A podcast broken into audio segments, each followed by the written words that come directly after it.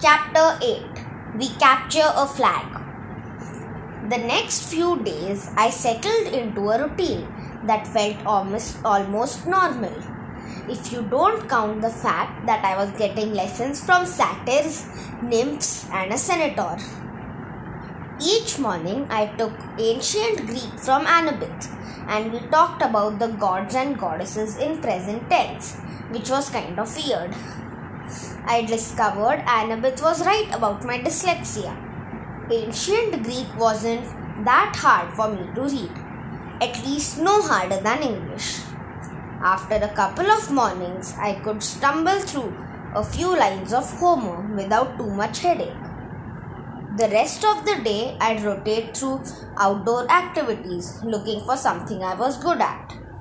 Chiron tried to teach me archery, but we found out pretty quick I wasn't any good with a bow and arrow. He didn't complain even when he had to desnag a stray arrow from his tail. Foot racing? No good either. The wood nymph instructors left me in the dust. They told me not to worry about it. They'd had centuries of practice running away from lovesick gods. But still, it was a little humiliating to be slower than a tree. And wrestling? Forget it. Every time I got on the mat, Clarisse would pulverize me. There's more from where that came. There's more where that came from, punk. She'd mumble in my ear. The only thing I really excelled at was canoeing, and that wasn't the kind of heroic skill people expect to see from the kid who had beaten the Minotaur. I knew the senior campers and counselors were watching me, trying to decide who my dad was, but they weren't having any luck. I wasn't as strong as the Ares kids or as good at archery as the Apollo kids.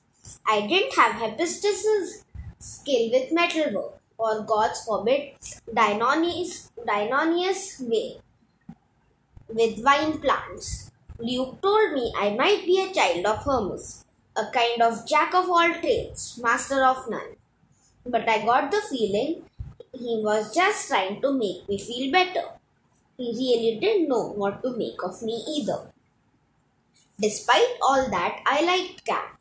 I got used to the morning fog over the beach, the smell of hot strawberry fields in the afternoon, and even the weird noises of monsters in the woods at night.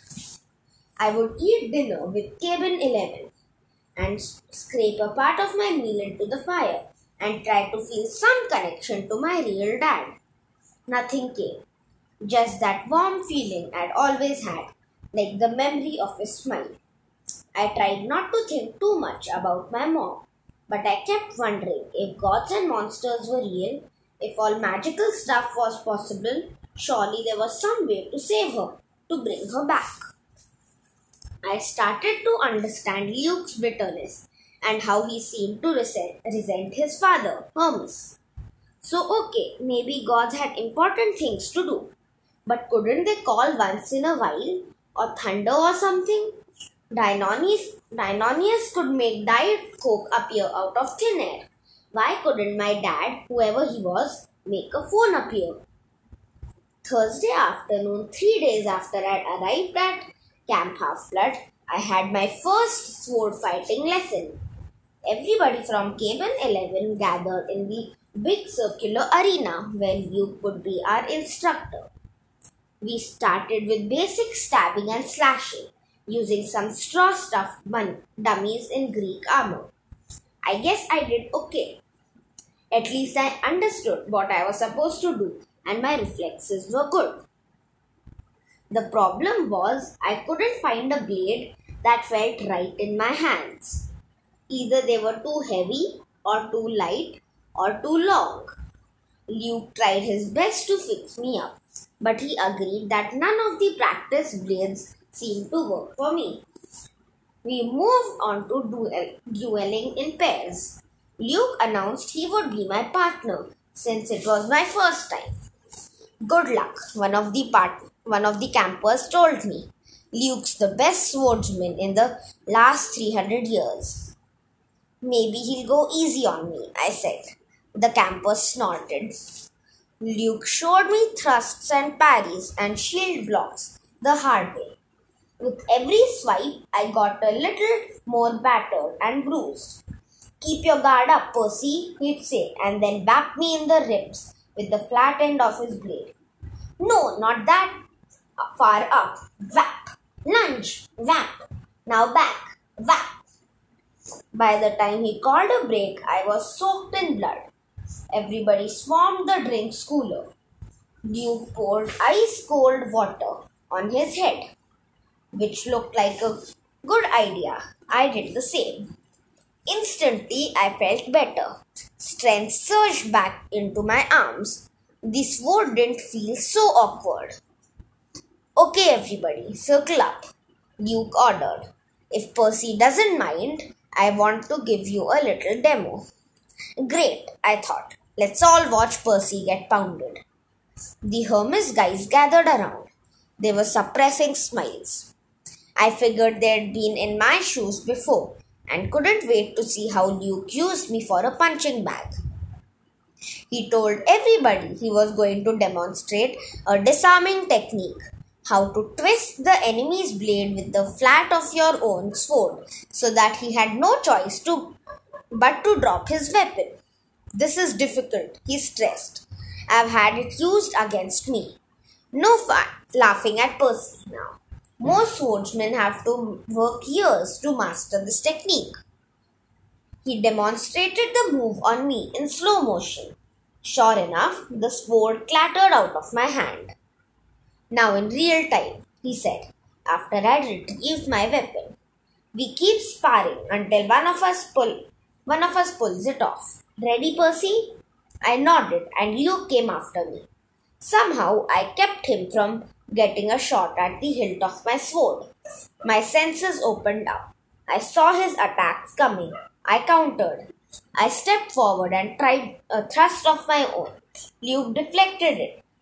Deflected it easy, but I easily, but I saw a change in his face. His eyes narrowed and he started to press me with more force. The sword grew heavy in my hand. The balance wasn't right. I knew it was only a matter of seconds before Luke took me down. So I figured, what the heck? I tried the disarming, manu- disarming maneuver. My blade hit the base of Luke's, and I twisted, putting my whole weight into a downward thrust. Clang! Luke's sword rattled against the stones. The tip of my blade was a couple of centimeters from his undefended chest. The other campers went silent. I lowered my sword. Mm, sorry. For a moment, Luke was too stunned to speak. Sorry? His scarred face broke into a grin. By the gods, Percy, why are you sorry? Show me that again. I didn't want to. The short burst of manic energy had completely abandoned me, but Luke insisted. This time there was no contest. The moment moment our swords connected, Luke hit my hilt and sent my weapon skidding across the floor. After a long pause, somebody in the audience said, Beginner's luck? Luke wiped his sweat, wiped the sweat off his brow. He appraised me with an entirely new interest. Maybe, he said, but I wonder what Percy could do with a balanced sword. Friday afternoon, I was sitting with Grover at the lake, resting from a near death experience on the climbing, climbing wall. Grover had scampered to the top like a mountain goat, but the lava had almost got to me my sh- got me. My shirt had smoking holes in it. The hairs had been singed off my forearms. We sat on the pyre watching the naiads do underwater basket weaving un- until I got up. I got up the nerve to ask Grover how his conversation had gone with Mr. D. His face turned a sickly shade of yellow. Fine, he said, just great. So your career's still on track? He glanced at me nervously. Chiron t- t- told you? I want a searcher's li- license. Well, no. I had no idea what a searcher's license was, but it didn't seem like didn't seem like the right time to ask. He said, he just said you had big plans, you know, and that you needed credit for completing a keeper's assignment. So, did you get it? Grover looked down at the nails. Mr. D suspended judgment. He, he said, I hadn't failed or succeeded with you yet. So our fates was, were still tied together. If you got a quest and I went along to protect you, and we both came back alive, then maybe he'd consider the job complete. My spirits lifted. Well, that's not so bad, right? Blah ha ha ha ha. He might as well have transferred me to stable cleaning duty. The chances of you getting a quest, and even if you did, why would you want me along? Of course, I'd want you along. Grover stared glumly into the water. Basket weaving must be nice to have a useful skill. I tried to reassure him that he had lots of talents, but that just made him look even more miserable. We talked about canoeing and sport play for a while, then debated the pros and cons of different gods. Finally, I asked him about the four empty cabins. Number 8, the silver one, belongs to Artemis, he said. She vowed to be a maiden forever, so of course, no kids. The cabin is, you know, honorary. If she didn't have one, she'd be mad. Yeah, okay. But the other three, the ones at the end, are those the big three? Grover tensed. We were getting close to a touchy subject. No, one of them, number two, is Hera's, she said. That's another honorary thing. She's the goddess of marriage, so of course, she wouldn't go ha- around having affairs with mortals. That's her husband's job. When we say the big three, we mean the powerful three brothers, the sons of Kronos, Zeus, Poseidon, and Hades. Right, you know, after the great battle with the Titans, they took over the world from their dad and drew lots of and they drew lots to decide who got what. Zeus got the sky, I remembered. Poseidon got the sea, and Hades got the underworld. Uh huh. But Hades doesn't have a cabin here. No, he doesn't have a throne on Olympus either. He sort of does his own, own thing in the underworld. If he did have a cabin here, Grover shuddered. Well, it wouldn't be pleasant. Let's leave it at that. But Zeus and Poseidon, they both had like a bazillion kids in the midst. Why are their cabins empty? Grover shifted his hooves uncomfortably. About 60 years ago, after World War II, the Big Three agreed they wouldn't sire any more heroes. Their children were just too powerful. They were affecting the course of human events too much, causing too much carnage. World War II, you know, that was basically a fight between the sons of Zeus and Poseidon on one side and the sons of Hades on the other. The winning side, Zeus and Poseidon, made Hades swear an oath with them. No more affairs with mortal women. Women. They all swore on the river Styx.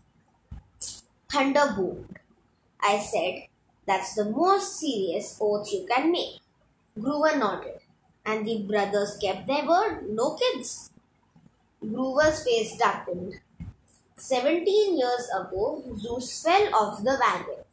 This, there was this teeny sna- starlet, starlet with a big fluffy 80s hairdo.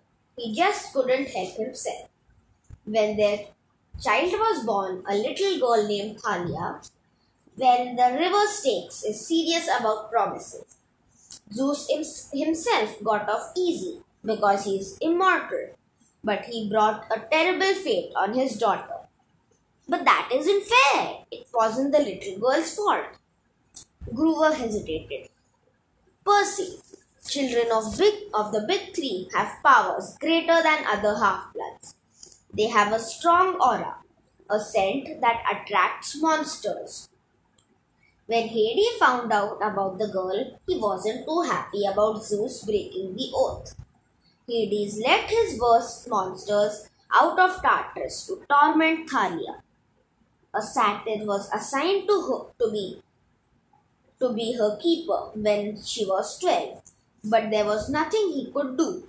He tried to escort her here with a couple of other half-bloods she'd befriended. They almost made it. They got all the way to the top of that hill. He pointed across the valley to the pine tree where I'd fought the Minotaur. All three kindly ones were after them, along with a horde of hellhounds. They were about to be overrun when Thalia told her satyr to take the other two half-bloods to safety while she held off the monsters. She was wounded and tired, and she didn't want to live like a hunted animal. The satyr didn't want to leave her, but he couldn't change her mind. He had to protect the others. So Thalia made her final stand alone at the top of that hill. As she did, Zeus, as she died, Zeus took pity on her. He turned her into that pine tree. Her spirit still protects the border of the valley. That's why the hill is called Half Blood Hill. I stared at the pine tree in the distance. The story made me feel hollow and guilty too. A girl my age had sacrificed herself to save her friends. She had faced a whole army of monsters. Next to that, my victory over the Minotaur didn't seem like much. I wondered if I'd, act, if I'd acted differently, could I have saved my mother? Grover, I said, have heroes really gone on quests to the underworld? Sometimes, he said. Orpheus, Hercules, and Houdini. And have they ever returned somebody from the dead? No, never. Orpheus came close. Percy, you're not seriously thinking. No, I lied. I was just wondering. So, a satyr is always assigned to guard a demigod? Grover studied me warily. I hadn't persuaded him that I'd really dropped the underworld idea. Not always. We go undercover to a lot of schools. We try to sniff out the half-bloods who have the makings of great heroes. If we find one with a strong aura, like a child of the big three, we alert Chiron. He tries to keep an eye on them, since they can cause, cause really huge problems. And you found me. Chiron said you thought I might be something special. Grover looked as if I'd just led him into a trap. I didn't. Oh, listen, don't think like that. If you were, you know, you'd never ever be allowed a quest and had never get my license. You're probably a child of Hermes, or maybe even one of the minor gods like Nemesis, the god of revenge. Don't worry, okay? I got the idea. He was reassuring himself more than me. That night after dinner, there was a lot more excitement than usual. At last, it was time for capture the flag.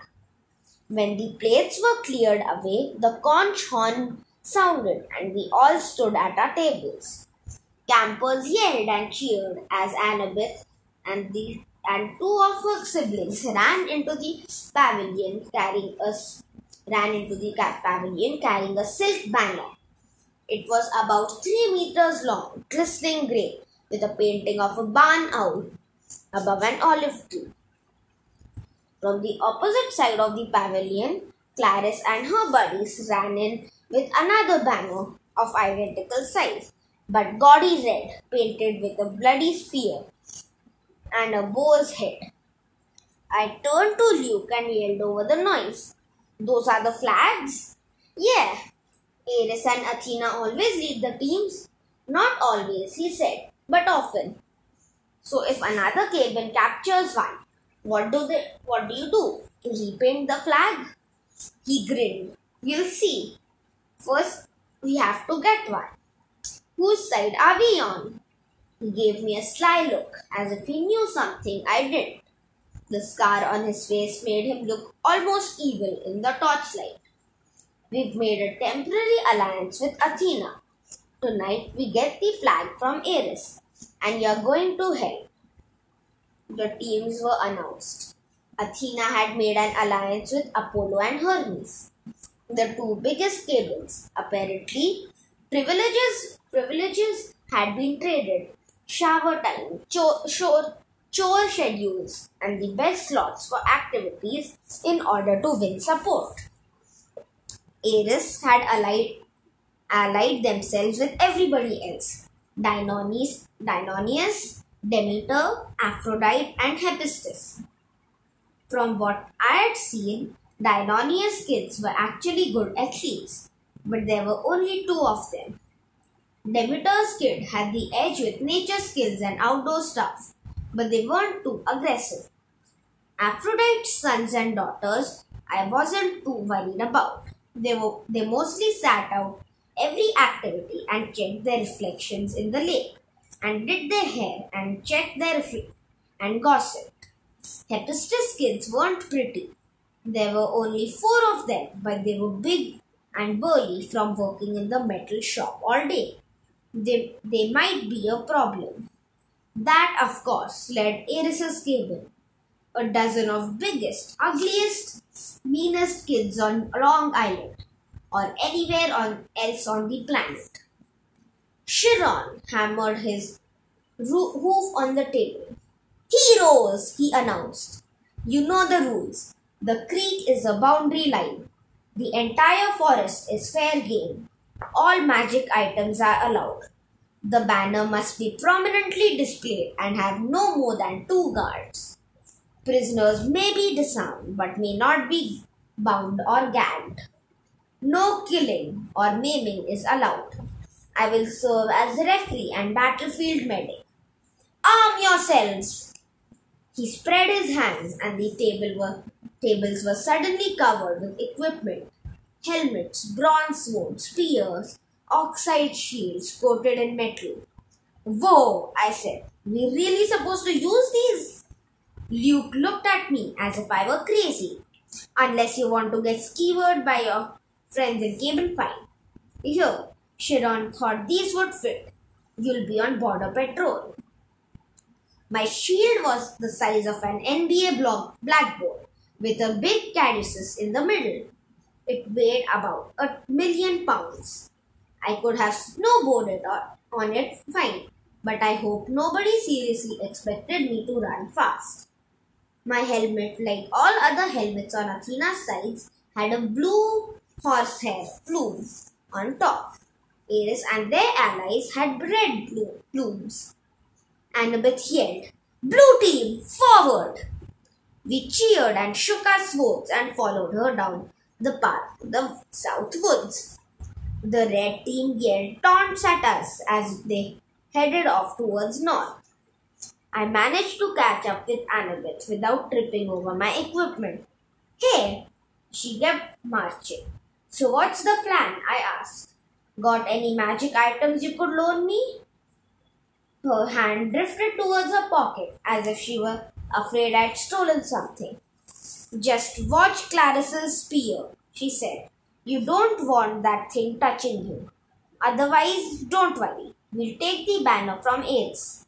Has Luke given you your job? Border patrol, whatever that means. It's easy. Stand by the creek and keep the Reds away. Leave the rest to me. Athena always has a plan. She pushed ahead, leaving me in dust. Okay, I mumbled. I'm glad you want me on your team. It was a warm, sticky night. The woods were dark, with fireflies popping in and out of view. Annabeth stationed me next to a little creek that gurgled over, that gurgled over some rocks. Then she and the rest of the team scattered into the trees. Standing there alone with my big blue feathered helmet and my huge shield, I felt like an idiot. The bronze sword, like all swords I tried so far, seemed balanced wrong. The leather grip pulled on my hand like a bowling ball. There was no way any would, anybody would actually attack me, would they? I mean, Olympus had to have liability issues, right? Far away, the conch horn blew. I heard whoops and yells in the woods, and the clanking of metal, kids fighting. A blue plumed ally from Apollo raced past me like a deer, leaped through the creek, leaped, leaped through the creek, and disappeared into enemy territory. Great, I thought. I'll miss all the fun, as usual. Then I heard a sound that sent a chill up my spine. A low canine growl, growl somewhere close by. I raised my shield instinctively. I had the feeling that something was stalking me. Then the growling stopped. I felt the presence retreat. On the other side of the creek, the underbush exploded. Five Ares warriors came yelling and screaming out of the dark. Cream the punk, Clara screamed. Her ugly pig eyes glared through the slits of her helmet. She brandished a two meter spear, its barbed metal tip flickering with red light. Her siblings had only the standard issue bronze swords. Not that that made me feel any better. They charged across the stream. There was no help in sight. I could run, or I could defend myself against half the Ares cable. I managed to sidestep the first kid's swing, but these guys were not as stupid as Minotaurs. They surrounded me, and Clarisse thrust her thrust at me with her spear. My shield deflected the point, but I felt a painful tingling all over my body. My hair stood on end. My shield arm went numb and air and the air burnt. Electricity. Her stupid spear was electric. I fell back. Another Ares guy slammed me in the chest with the butt of his sword. I hit the dirt. They could have kicked me into jelly, but they were too busy laughing. Give Clarisse said. Grab his hair. I managed to get to my feet. I raised my arm, but Clarisse slammed it aside with her spear as sparks flew. Now both my arms were numb. Oh wow, Clarisse said. I'm scared of this guy, really scared. The flag is that way, I told her. I wanted to sound angry, but I was afraid it didn't come out that way. Yeah, one of the one of her siblings said. But see, we don't care about the flag. We care about a guy who made our cabin look stupid. You do that without my help, I told them. It probably wasn't the smartest thing to say. Two of them came at me. I backed up towards the creek. I tried to raise my shield, but Clarisse was too fast. Her spear stuck me at the rib, straight in the ribs. If I hadn't been wearing an armored breastplate, I would have been shish kebab. As it was electric, the as it was, the electric point just about shocked my teeth out of my mouth. One of her cabin mates slashed, a, slashed his sword across my arm, leaving a good sized cut. Seeing my own blood made me dizzy, warm, and cold at the same time. No maiming, I managed to say. Oops, the guy said. Guess I lost my desert privilege. He pushed me into the creek. I landed with a splash. They all laughed. I figured as soon as they were through, th- through being amused, I would die. But then something happened. The water seemed to wake my senses as if I had just had a bag of my mom's double espresso jelly beans. Clarisse and her cabin mates came into the creek to get me, but I stood to meet them. I knew what to do. I swung the flat of my sword against the first guy's head and knocked his helmet clean off. I hit him so hard I could see his eyes vibrating as he crumbled into the water. Ugly number two and ugly number three came at me. I slammed one of them in the face with my shield and used my sword to shear off the other guy's horsehair plume. Both of them backed away. Ugly number four didn't look really anxious to attack, but Clarisse kept coming, the point of her spear crackling with energy. As soon as she thrust, I caught the shaft between the edge of my shield and my sword and snapped it like a twig. Ah! she screamed. You idiot! You corpse breath worm! She probably, probably would have said worse, but I smacked her between the eyes with my sword butt and sent her stumbling backwards out of the creek. Then I heard yelling, elated screams, and I saw Luke racing towards the boundary line with the red team's banner lifted high. He was flanked by a couple of Hermes guys covering his retreat, and a few Apollos behind them fighting off the Hephaestus kids. The Erisvo got up and Clarisse muttered a dazed curse. A trick, she shouted. It was a trick. They staggered after Luke, but it was too late. Everybody converged on the, on the creek as Luke ran across into friendly territory. Our side exploded into cheers. The red banner shimmered and turned to silver. The bow and spear were replaced with a huge caduceus, the symbol of Cabin 11. Everybody on the blue team picked up Luke and started carrying him around on their shoulders. Chiron cantered out from the woods and blew the conch horn. The game was over. We'd won. I was about to join the celebration when Annabeth's voice right next to me in the creek said, Not bad, hero. I looked, but she wasn't there. Where the, where the heck did you learn to fight like that? She asked me. The air shimmered and she materialized holding a Yankees baseball cap as if she'd just taken it off her head. I felt myself getting angry. I wasn't even fazed by the fact that she had just been invisible. You set me up, I said.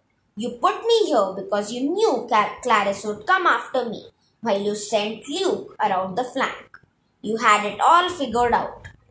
Annabeth shrugged. I told you, Athena always, always, always has a plan. A plan to get me pulverized. I came as fast as I could. I was about to jump in, but she shrugged. You didn't need help. Then she noticed my wound arm. How did you do that? Sword cut, I said. What do you think? No, it was a sword cut. Look at it. The blood was gone. Where the huge cut had been there, had been, there was a long white scratch, and even that was fading. As I watched, it turned into a small scar and disappeared. I don't get it, I said. Annabeth was thinking hard.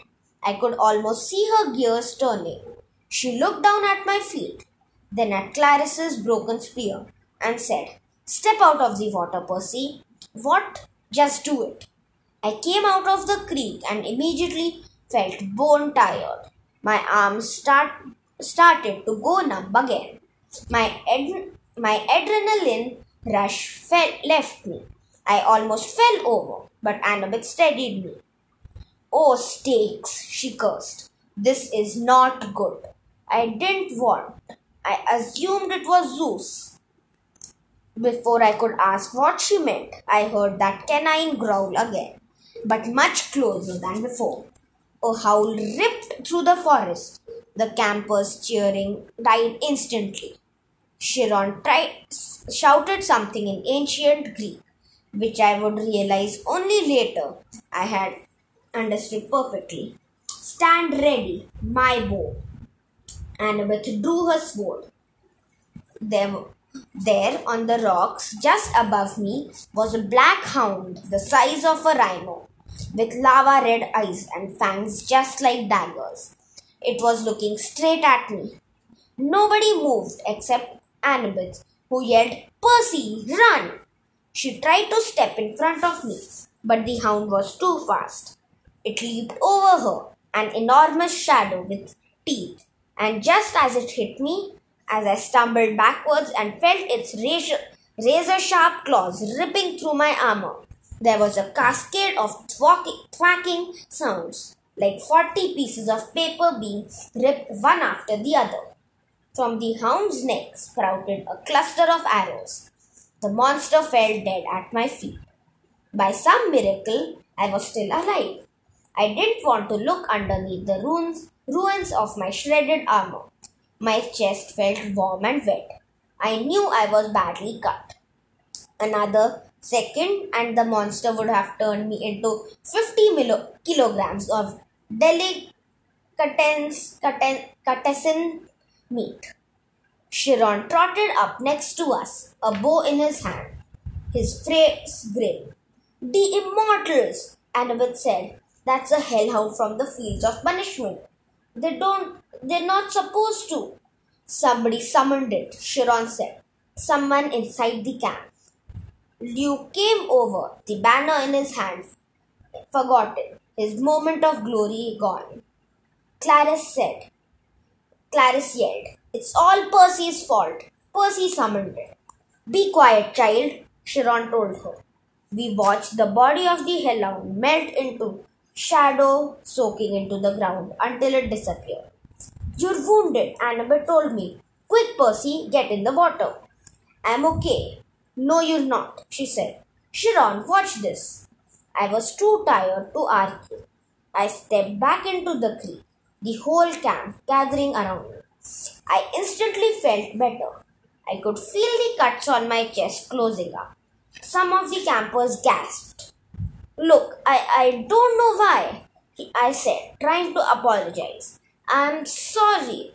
But they weren't watching my wounds heal. They were staring at something above my head. Percy, Annabeth said, pointing. Um, by the time I looked up, the sign was already fading, but I could still make out the hologram of green light, spinning and gleaming. A three tipped spear, a trident. Your father, Annabeth murmured. This is really not good. It is determined, Chiron announced. All around me, campers started kneeling. Even the Ares cabin, though they did, did not look happy about it. My father, I asked, completely bewildered. Poseidon, said Chiron, Earth Shaker, Stormbringer, father of horses. Hail Perseus Jackson, son of the sea god.